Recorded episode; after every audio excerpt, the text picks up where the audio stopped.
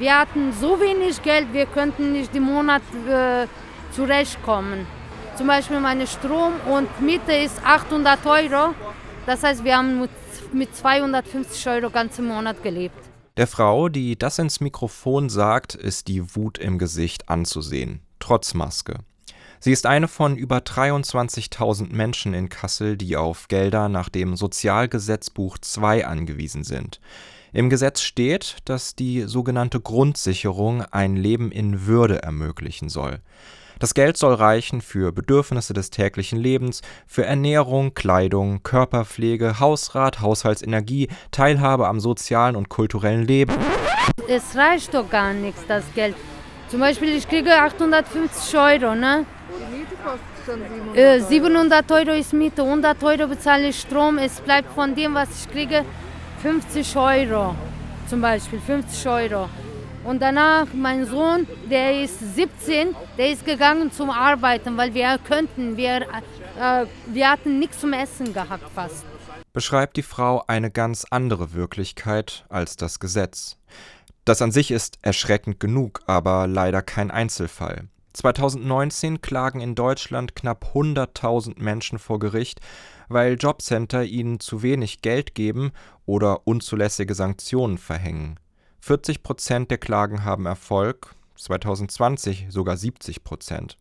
Die Corona-Pandemie hat die Beziehung zwischen Jobcenter und SozialhilfeempfängerInnen nicht unbedingt verbessert. Betroffene berichten, wie schwierig der Kontakt zu den SachbearbeiterInnen ist. Seit Beginn der Pandemie bleiben Telefon oder Internet oft die einzige Möglichkeit.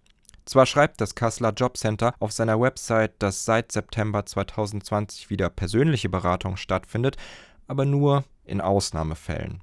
Ins Gebäude kommt man Stand 1. September 2021 nur mit schriftlicher Einladung. Wir dürfen nicht rein, wir dürfen äh, nicht kopieren. Äh, wenn wir anrufen, geht sowieso keiner dran. Bis da einer dran geht, äh, bis wir unsere Geschichte erzählen, interessiert die Leute gar nicht. Oder wenn wir sagen, soll unsere Sachbearbeiter zurück anrufen, damit wir uns erzählen können, aber macht auch keiner. Wie sollen wir dann unsere äh, Probleme, Probleme lösen? Die Frauen berichten außerdem, dass es selbst mit dem Zustellen wichtiger Unterlagen Probleme gibt. Die verlieren die Briefe manchmal von unten.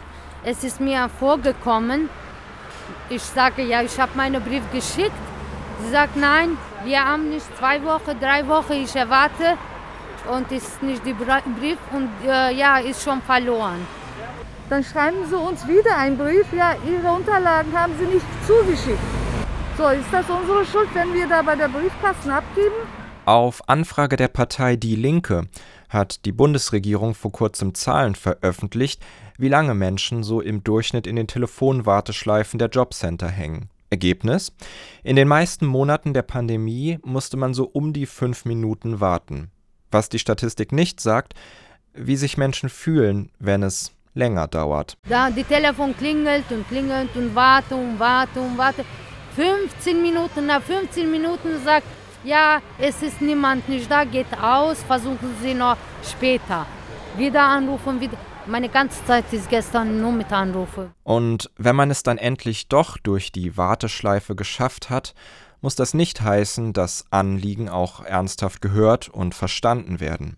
Wenn wir anrufen, äh, keine Freundlichkeit, keine, damit die zuhören, äh, was für ein Problem hat dieser Mensch, um was geht. Und einmal hat sie mich angerufen und sie hat mir erzählt nur, und danach, äh, ich war am Fragen und sie meinte, ja, ich erzähle dir nicht dreimal und einfach die Telefon aufgelegt. Für manche BezieherInnen ist das der Tropfen, der das fast zum Überlaufen bringt.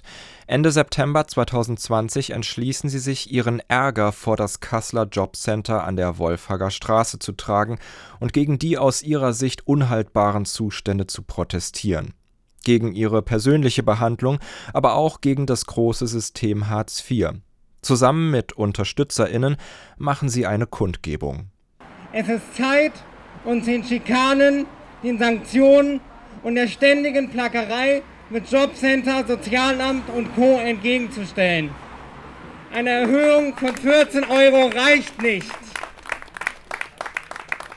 Und deshalb sind wir heute hier, um gemeinsam als Betroffene und Unterstützer unsere Wut zum Ausdruck zu bringen. Weil wir lassen uns das nicht länger gefallen. Ich weiß nicht, wie euch es geht, aber was ich manchmal echt eine Schweinerei finde, ist, dass Leute, die Hartz IV kriegen, auf eine Wohnungssuche sind und man reicht ein Angebot ein und dann heißt es, die Wohnung ist zu teuer, sucht euch eine neue. Wie lange wollen wir suchen, damit wir endlich mal den Wohnraum finden, den, der uns zusteht? Wir sind auch nur Menschen.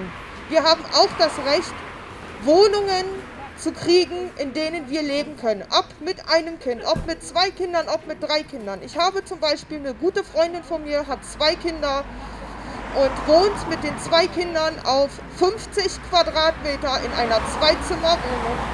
Ich bin einfach dafür, dass die, Miet, dass die Mieten auf jeden Fall erhöht werden sollten und dass wir auf jeden Fall Geld dazu kriegen sollten für die Stromkosten. Stromkosten werden teurer und die sollen wir von unserem bisschen auch noch bezahlen. Für 2021 haben Bundestag und Bundesrat eine Erhöhung von Hartz IV beschlossen. Die Bundesregierung ist per Gesetz dazu verpflichtet, die Regelsätze alle fünf Jahre anzupassen, je nachdem, wie sich Löhne und Lebenshaltungskosten in Deutschland verändern. 14 Euro mehr gibt es jetzt im Monat. Für eine alleinstehende Person liegt der Regelsatz damit bei 446 Euro. Wird das der Lebenswirklichkeit von Menschen gerecht? Nein, es ist natürlich nicht genug. Also es ist so, ähm, dass viele Betroffene äh, eher in Wohnungen wohnen, die einfach auch für sie unerschwinglich sind, trotz des Hartz-IV-Satzes. Und ähm, dann ist es so, dass das Jobcenter natürlich sagt, ja, es gibt halt nur diesen und jenen Satz für ähm, die Miete und alles, was drüber geht, müssen die Betroffenen dann aus ihrer eigenen Tasche, sprich von dem restlichen Geld, das sie bekommen, ähm, selbst zahlen. Und wenn man jetzt überlegt, dass äh, wir in Rotten-Dittmold gerade auch wieder äh, von Mieterhöhungen gehört haben, in denen auch äh, Menschen wohnen, die vom Jobcenter ähm, Leistungen beziehen, äh, dann kann man sich denken, dass diese Erhöhung eigentlich nichts wert ist, weil sie direkt in die Miete fließt.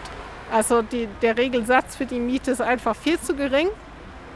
Und ähm, deswegen bleibt den Betroffenen eigentlich nichts von dieser Erhöhung übrig. Erklärt Tina Rees. Sie arbeitet ehrenamtlich bei der Solidarischen Erwerbsloseninitiative Kassel. Die Initiative besteht aus Menschen, die laut eigener Aussage selber die entwürdigende und unfaire Behandlung von Jobcenter und Arbeitsagentur erfahren haben. Man hilft und berät sich gegenseitig.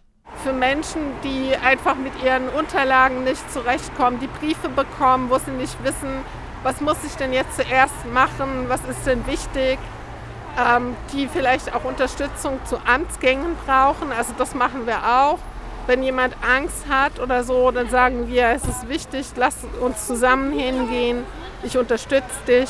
Und ich habe vor kurzem versucht, für jemanden anzurufen, der dringend einen Termin brauchte. Und ich war eine Stunde in der Warteschleife gehangen.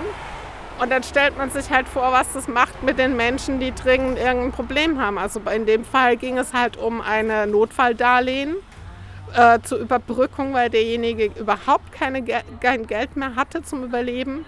Und wenn man da dann niemanden erreicht, dann verzweifelt man halt total.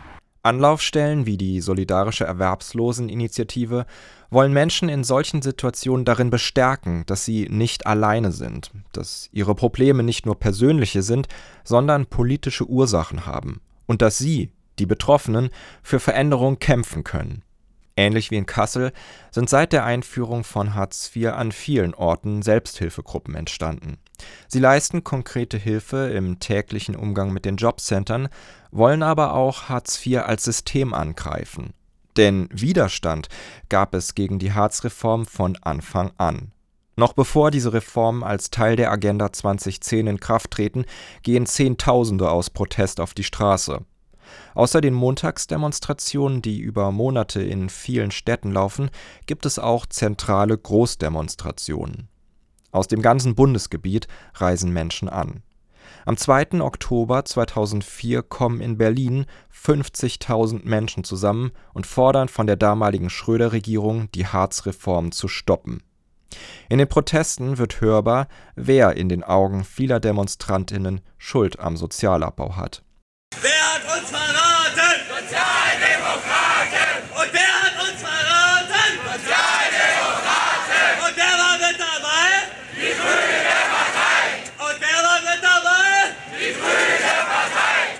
Der Film Neue Wut, vereinzelter Protest oder neue soziale Bewegung dokumentiert die Kritik, die es schon damals am System Hartz IV gibt.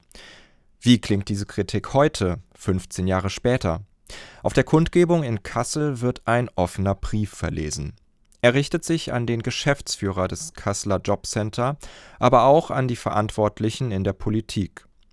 In dem Brief geht es um die wachsende Armut in Kassel und um das, was Hartz IV mit Menschen macht. Angst. Angst, Briefe zu öffnen, in kaltem Bürokratendeutsch. Verzweiflung, schlaflose Nächte. Wo ist die Würde? Aus unterschiedlichsten Gründen landen Menschen in diesem System und stecken zu schnell dort fest. In letzter Zeit sind uns viele Menschen, oft Frauen, begegnet mit einer ähnlichen Geschichte. Sie haben ewig lang in Minijobs gearbeitet, die sich finanziell manchmal nur lohnen, weil sie vor der Sanktion bewahren. Sie haben ihre Körper kaputt gearbeitet, in der Pflege, in der Reinigung, als Kraftfahrer. Aber nicht das Unternehmen wird bestraft, wie es mit den Körpern der Angestellten umgeht, sondern der überlastete Rücken wird gekündigt und muss sich nun vor dem Amt bücken, alles offenlegen. Wo ist die Würde? Fragt Violetta Bock, Stadtverordnete der Kasseler Linken. Würde kann bedeuten, selbst zu bestimmen, was dem eigenen Körper zugemutet wird und was nicht. Ich bin auch sogar von Bandscheibe operiert. Ich kann jede Arbeit nicht machen.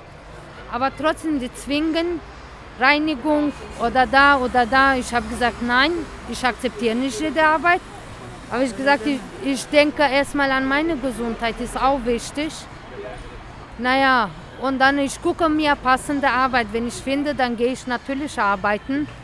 Arbeiten macht mir nicht aus, aber ich suche eine richtige Arbeit, was für mich passt. Während diese Bezieherin also um eine geeignete Stelle kämpft, streitet die andere mit dem Jobcenter darum, dass ihr noch genug Zeit für Sorge- und Erziehungsarbeit bleibt. Ich habe keinen Beruf, aber ich arbeite als Reinigungskraft. Die wollen, dass wir mehr Stunden arbeiten, aber es, äh, mehr als vier Stunden gibt es nicht. Höchstens fünf Stunden. Und für uns ist es schwer, weil zwei Arbeiten zu machen, ist es noch mehr schwer. Ich bin ja auch alleine stehende Mama mit einem Kind. Es ist nicht einfach, ein Kind zu Hause zu lassen und zur Arbeit zu gehen. Es geht auch nicht. Aber die Jobcenter sagt, ihr Kind ist zu groß, kann auch alleine bleiben. Ein zehnjähriges Kind, weiß ich nicht. Zum Ärger mit dem Jobcenter kann dann noch zusätzlich Stress durch die Lohnarbeit obendrauf kommen. Wobei es manchmal auch einfach nur Arbeit heißt, ohne Lohn. Ich habe äh, Vertretung gearbeitet. Seit drei Wochen habe ich meinen Lohn noch nicht gekriegt.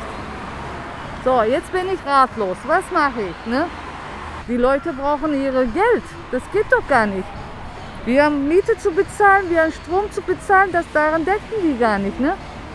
Wie sollen wir das dann dann?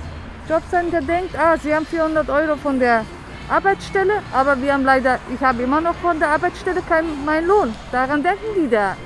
Interessiert die Leute nicht, wie wir überhaupt leben. Da guckt keiner hin.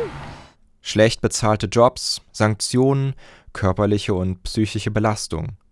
Gibt es Chancen, dass sich an diesem System in Zukunft was ändert? Das werden wir im zweiten Teil von diesem Feature erfahren. Da schauen wir uns nämlich vor allem an, was die Parteien mit Hartz IV vorhaben. Wollen sie es behalten oder abschaffen? Soll es mehr Geld geben oder weniger? Das werden wir alles ganz genau durchleuchten und kommen dabei nicht darum herum, auch in die Abgründe menschenfeindlicher Politik zu schauen. Außerdem hören wir, warum in der Diskussion um Hartz IV plötzlich so viele von einem Grundeinkommen reden. Wenn ihr das nicht verpassen wollt, dann hört doch ab Dienstag, dem 7. September hier auf Zwischenfunken wieder rein. Ihr könnt auch den Telegram-Kanal von Zwischenfunken abonnieren, dann bekommt ihr die nächste Folge garantiert mit. Ja, und wenn euch dieser Beitrag hier was wert war oder ihr findet, dass mehr Leute die Geschichten der Hartz-IV-Bezieherinnen hören sollten, dann verbreitet ihn gerne. Ich freue mich auch über Feedback und Kritik. Das könnt ihr zum Beispiel über Facebook und Twitter loswerden. Alle Quellen und Zitate aus diesem Beitrag stehen wie immer in der Podcast-Beschreibung. Wenn ihr das eine oder andere nochmal nachlesen wollt, lohnt sich also da reinzuschauen. Auch wenn ihr Kontakt zur solidarischen Erwerbsloseninitiative in Kassel sucht, vielleicht wollt ihr ja gegen die Missstände von Hartz IV selber aktiv werden. Also, ihr wisst, was zu tun ist, macht euch schlau, organisiert euch, niemand wird vergessen.